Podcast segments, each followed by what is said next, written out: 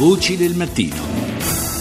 Le 6.38 minuti e 52 secondi, ben trovati nuovamente all'ascolto di Voci del Mattino da Fabrizio Noli. Amiotrofia spinale, epidermolisi bollosa, fibrosi cistica, malattia di Starker sono alcune delle 6.000 patologie considerate rare e oggi per l'appunto si celebra la nona giornata a livello mondiale dedicata appunto a questo tipo di patologie. Ne parliamo col professor Bruno Dalla Piccola, docente di genetica medica all'Università della Sapienza di Roma, direttore scientifico dell'ospedale pediatrico Bambin Gesù e coordinatore di Orfanet, il portale delle materie rare e dei farmaci orfani. Buongiorno professore. Buongiorno a lei e a tutti voi. Allora, eh, un fenomeno che colpisce solo 5 persone ogni 10.000, di cui il 70% bambini.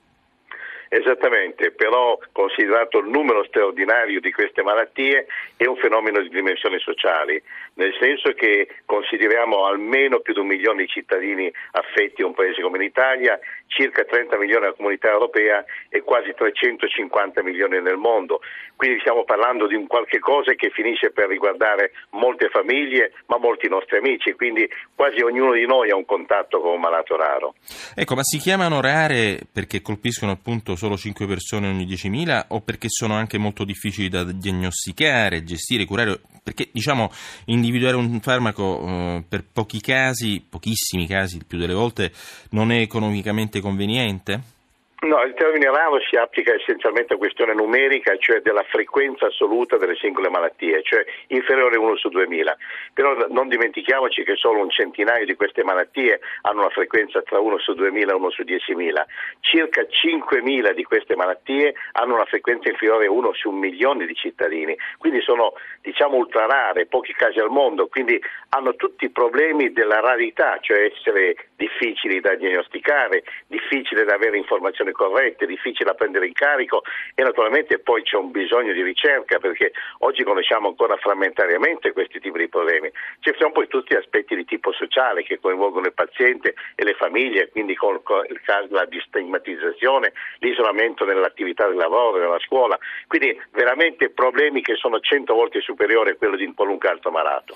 Ecco sì, in effetti una delle difficoltà più evidenti da quello che si legge del vivere con una malattia rara è proprio il senso di isolamento vissuto dai malati e dalle loro famiglie per via appunto delle patologie che eh, inducono insomma, spesso con effetti, con effetti di moltiplicazione del danno sui livelli di autonomia e sulle capacità di adattamento del malato.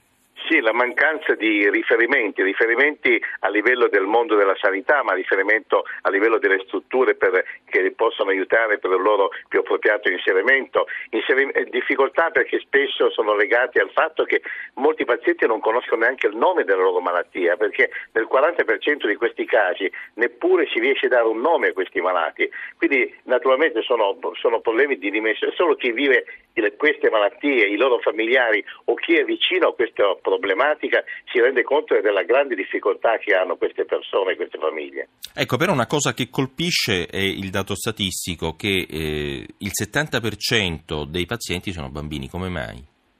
Ma eh, per il semplice fatto che una grande fetta di queste condizioni, probabilmente l'80%, ma io credo il 90%, sono geneticamente determinati, quindi hanno un meccanismo che eh, si forma al momento del concepimento nel nostro DNA e quindi questo fa sì che queste condizioni si possano esprimere molto precocemente già alla nascita, cioè essere condizioni congenite o svilupparsi comunque nei primissimi anni di vita. E questo è veramente legato al tema centrale che c'è dietro le malattie rare, che è la grande componente genetica ed ereditaria.